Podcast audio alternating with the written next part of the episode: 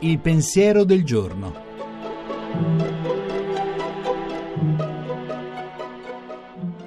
In studio Monica Mondo, giornalista, autore tv.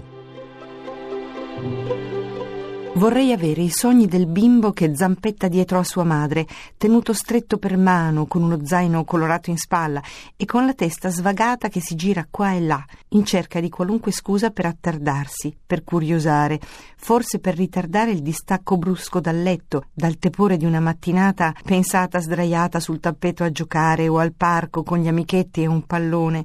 Chissà cosa sogna, la notte e il giorno, a occhi aperti. Chissà cosa spera avrà speranze che a noi paiono piccine o folli.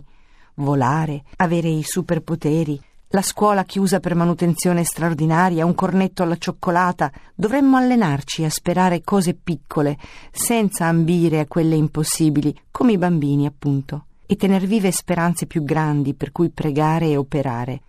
Si può volare alto, sopra i pettegolezzi, le paure, le superstizioni e gli egoismi. Si può avere poteri speciali, quello di valorizzare solo e sempre il bene, di guardare chi ci è accanto come un amico, un incontro che ci cambia, ci sorride. Dovremmo avere dei bimbi la sprezzatura, che ogni tanto libera da concentrazioni seriose, da impegni stressanti, a volte inutili la curiosità che fa divagare lo sguardo per cogliere un profumo, un colore, un occhiolino che renda la giornata unica e nuova.